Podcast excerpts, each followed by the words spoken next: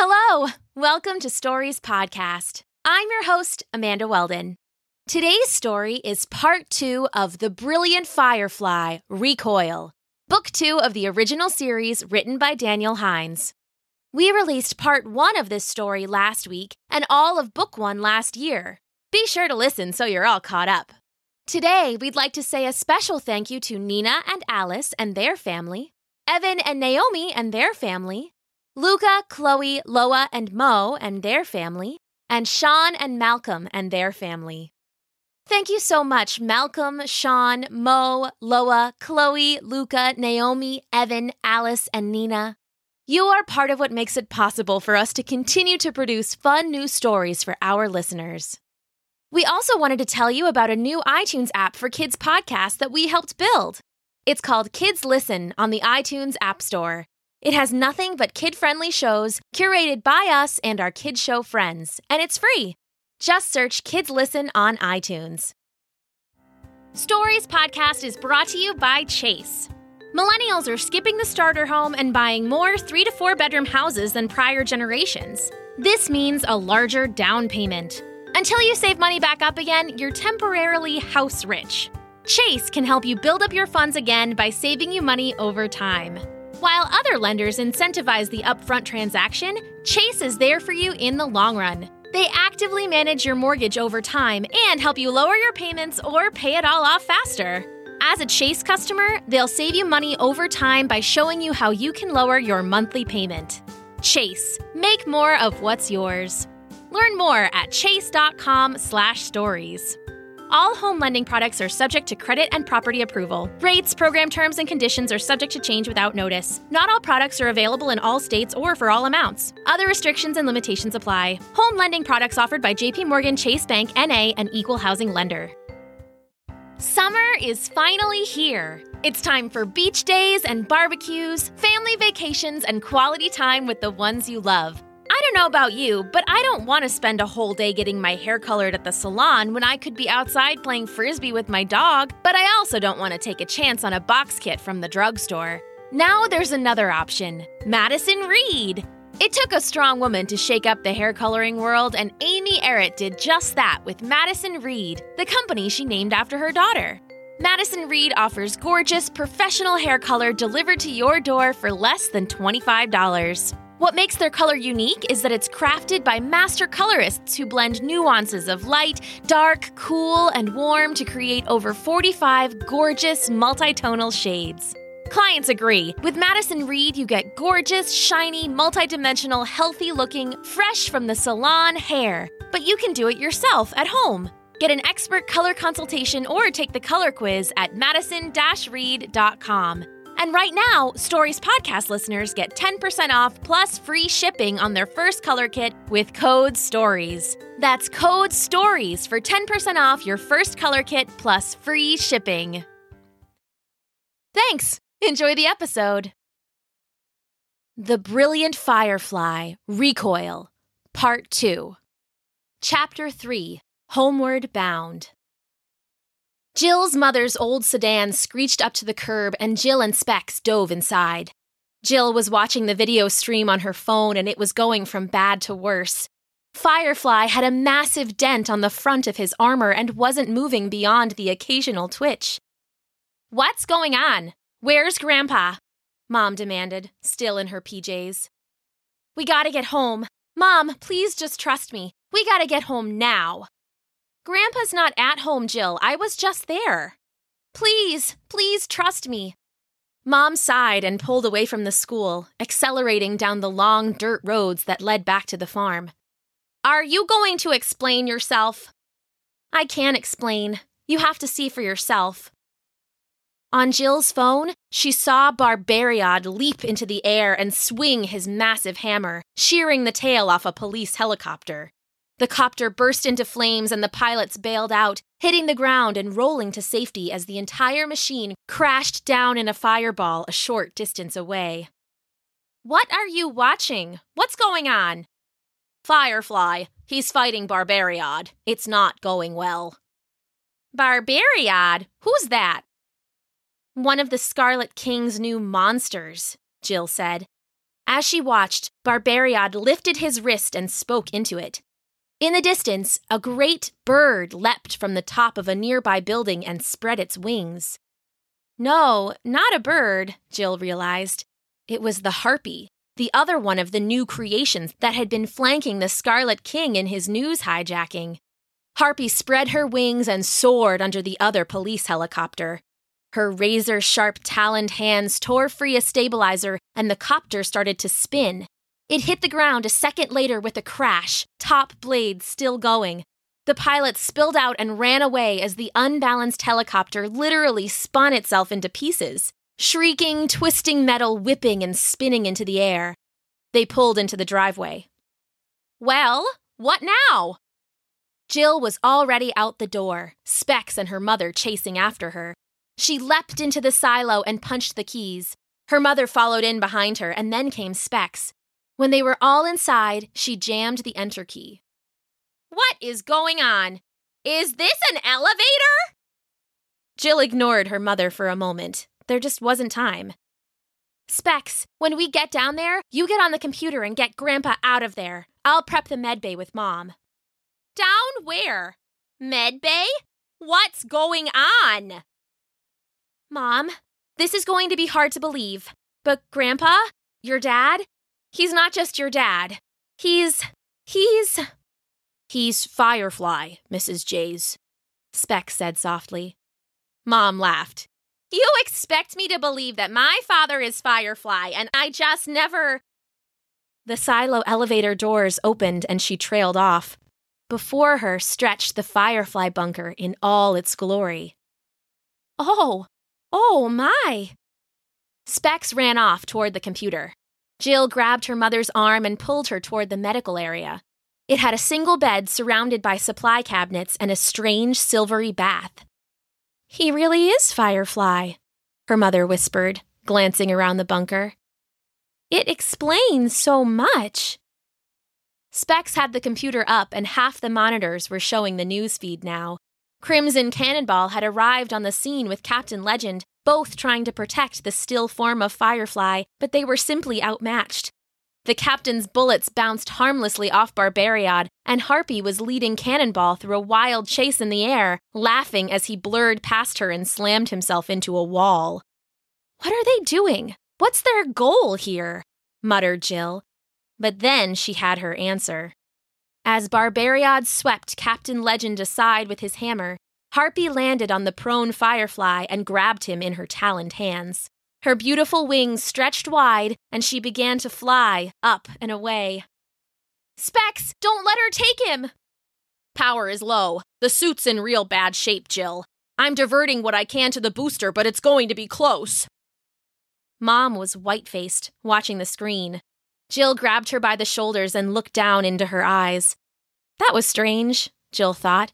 Since when had she been taller than her mother?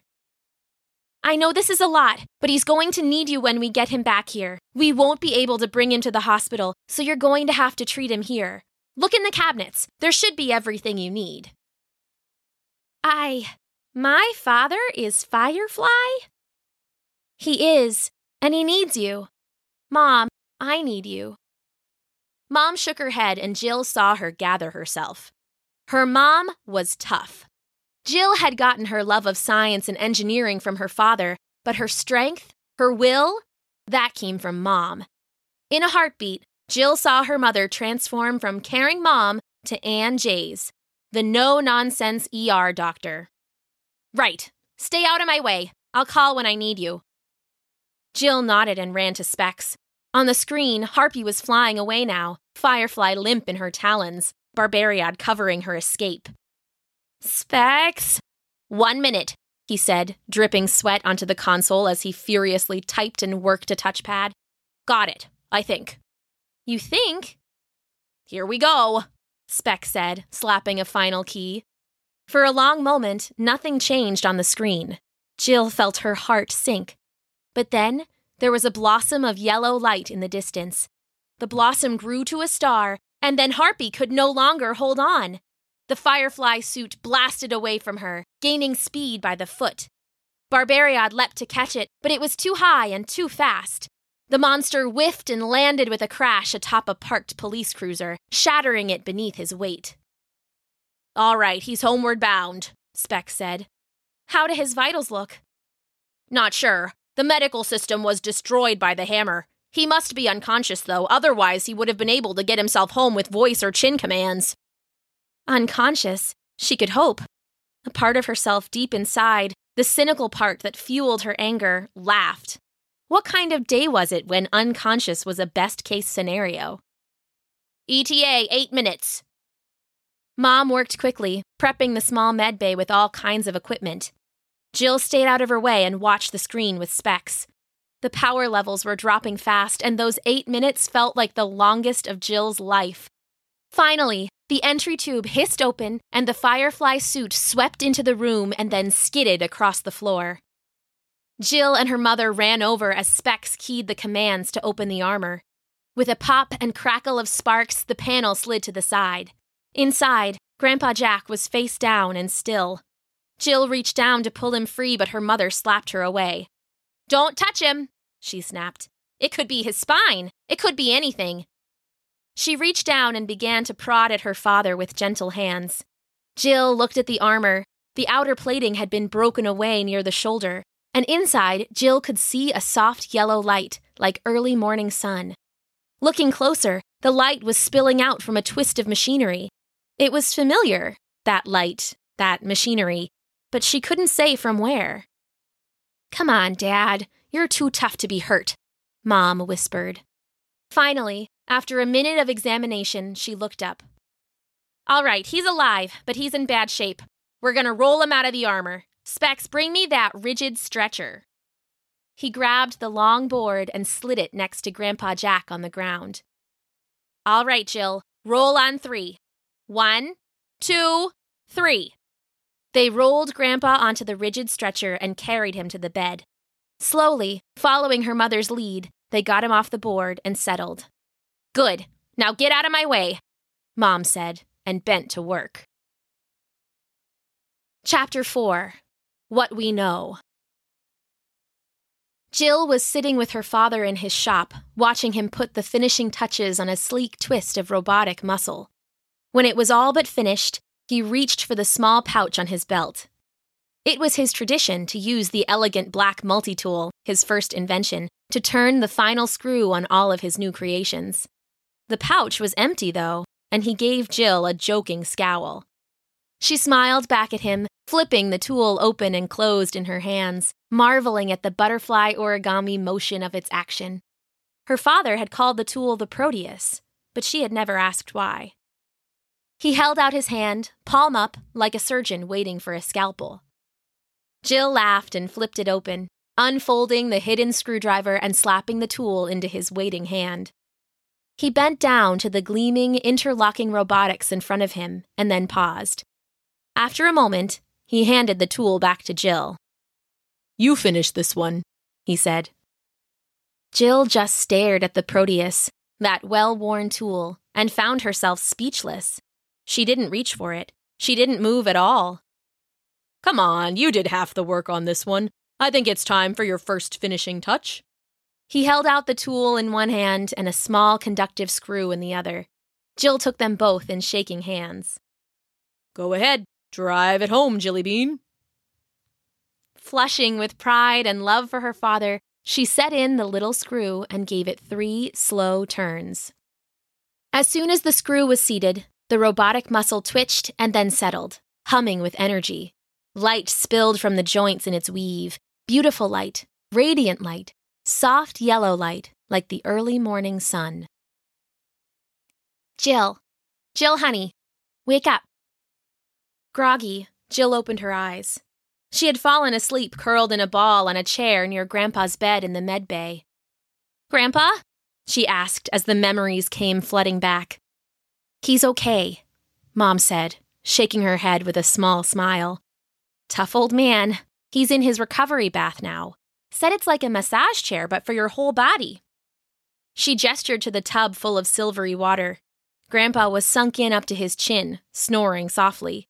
Even as she watched, tendrils of the silvery water climbed over his face like ivy, spreading wherever they found a bruise or scrape. How bad was it? Her mom's smile faltered. Pretty bad, Jill. All his ribs were broken and one punctured his lung. If we hadn't got him back as fast as we did, she shook her head. Well, he's lucky to have you watching out for him. Us. He's lucky to have us, Jill said, enfolding her mother in a tight hug. Her mother hugged her back and then rubbed her eyes.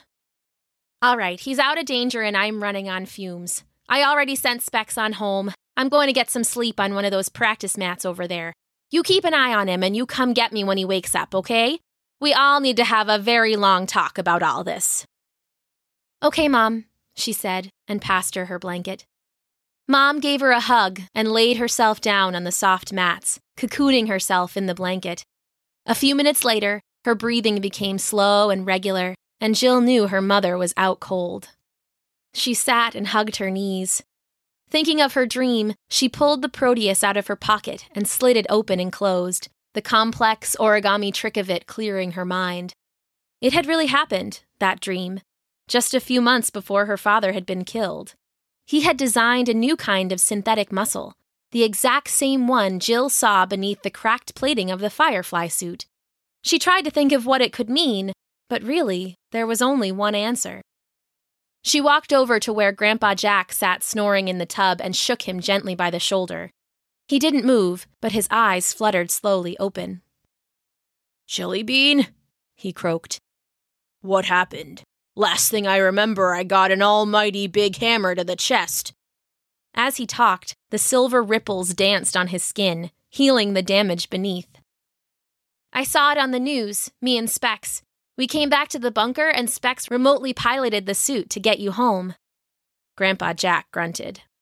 You shouldn't have gotten involved, but I guess I'd be a goner if you hadn't, so I can't give you too hard a time. There's more. You were hurt? Even once you were back, you still might not have made it. Then how did. He shook his head. Of course. You told your mother. How much does she know? She's asleep on the practice mat behind you, Jill said. So, yeah. Grandpa sighed. You shouldn't have done that, Jill. I've kept it a secret her whole life, and you just went and threw it away. It wasn't your secret to tell. Jill felt the matchstick of anger flare up, shaky and sick in her gut. And dangerous. That, too. Not my secret? We saved your life. She saved your life. I should have let you die instead. It's nothing but secrets with you. How many more are you keeping? Now listen here. She thought you didn't care about her. Her whole stupid life, she thought you would rather work at your lab than be with her. I had to keep her safe. Firefly had to keep everyone safe. And she doesn't deserve to know that? Jill said, yelling now. Don't you think it would have made her feel better to know her dad was out there saving the world and not just working to be away from her? She knows now. No more secrets, okay? No more secrets? Tell me then, how long was my father working for you? If Jill hadn't been sure before, the look of shame and shock on her grandpa's face confirmed her suspicion. How did you know that? The suit got smashed open when Barbariad hammered you. I saw inside. The muscle. Grandpa Jack hung his head. Your father let you see that, huh? He let me turn the final screw, Jill said sadly, holding up the Proteus for her grandpa to see. How long? I met him before your mother did, actually, Grandpa said slowly. I had some friends at MIT, Stanford, some other schools. I told them I had big government internships for the Department of Defense, but only for the best of the best. I had a few people working for me a materials expert in Kyoto, a young woman who specialized in robotics out of Berkeley, and your father. And they didn't know what it was for? None of them did, not at first. The others never figured it out, but your father, well, you know how smart he was. More than smart, intuitive. He worked on some of the strength application stuff for me. Serious power. Lets the suit carry a hundred tons of weight way beyond what anyone thought was possible. He started to worry about how it was being used. He was a good man, Jill. I don't have to tell you that. He saw all the supervillains, saw the Scarlet King's giant battle armor, and thought that maybe he was making stuff for the bad guys. Next batch he sent me, he hid a clever little tracker inside. Didn't show up on any of my scanners. He tracked the muscle, compared it to news footage of super battles, and figured out I was Firefly. Once he knew I was one of the good guys, he tracked me back to my base at the time. It was a bunker like this, under a little house in the suburbs. I had built an entire housing development through a shell company, a gated community, and hid the bunker under the whole thing. Let normal people move in. It was good cover. And then you introduced him to my mother? Grandpa Jack laughed ruefully. Lords, no. He tracked me right back to my little house one night and knocked on the door, bold as you please. I happened to have your mother visiting that weekend, so when he showed up, I had to pretend like he was just stopping by to chat about work. Well, he and your mother were about the same age, and she invited him to stay for dinner. Most awkward dinner of my life, your mother flirting with your father, him dying to ask me about the suit and having to make small talk instead. He laughed, shaking his head. What happened next? Jill asked. We fell in love, said Jill's mother, standing, blanket still wrapped about her shoulders. We fell in love and got married and had a beautiful little girl, and he never told me what you two were doing. She crossed over and stood next to Jill, hugging her close. Why did he never tell me, Dad? Why did you never tell me? Grandpa Jack closed his eyes. He suddenly looked his age. The laugh lines on his face looked deeper, his skin pale and tired. We didn't want you to worry, you mean you didn't want me to make you stop? Grandpa sighed. That too. But we did stop when Jill was born. He wanted out. That's when we came up with the plan to retire. The Battle of the Bay, Jill whispered. Grandpa nodded. The Scarlet King wanted me gone, wanted to be the legendary genius that took down Firefly, but she could never beat me. So when Jilly was born, I offered him a deal. I save the city, we both pretend to be destroyed, and we both retire. The Scarlet King gets to go back to his hideout, no more authorities chasing him, and be a legend. Your father and I keep our family safe. But you never stopped working on the suit? Jill asked. Grandpa Jack smiled. Old habits die hard. Your father and I kept improving it, just in case it was ever needed, but the Scarlet King kept his word. Then why go out last summer? Why jeopardize everything to stop a goon like Hippopotaman? Mom asked. Jill flushed red, but her mother was focused on Grandpa Jack and didn't notice. Lapse in judgment, I guess, said Grandpa. It's been getting worse out there, like you noticed. When it got so bad in Giga City that you moved out here, well, I guess I figured I had to try and help. I was sort of hoping the Scarlet King had gotten too old for fighting in the last dozen years or so. Mother put her head in her hands, and Grandpa shot Jill an iron eyed look that said, Keep your mouth shut. Jill didn't like lying to her mother, but the mistake had already been made, and Mom had enough to deal with. And how did Jill know? How did you know, Jill? She asked them both. She tracked my signal to the silo and found the elevator. She's smart, like her old man, like her mother. How smart can I be? I never realized my own father was Firefly. I moved worlds to keep that from you, Anne. I wanted you to have a normal life. Once you stop the Scarlet King, that's it, okay? No more Firefly. No more secrets. No more secrets, Grandpa Jack agreed. But Jill thought of her fight with Hippopotaman and knew he was lying. There was always another secret. Always. To be continued. Today's story, part two of The Brilliant Firefly Recoil, was an original story written by Daniel Hines and performed for you by me, Amanda Weldon. Stay tuned for part three of this book to be released next week. If you would like to support Stories Podcast and receive a thank you in a future episode, please visit patreon.com slash stories and make a pledge. Then send an email to Amanda at storiespodcast.com and let us know who to thank. And don't forget to check out the Kids Listen app for a curated collection of kid friendly podcasts. Just search Kids Listen on iTunes. Thanks for listening.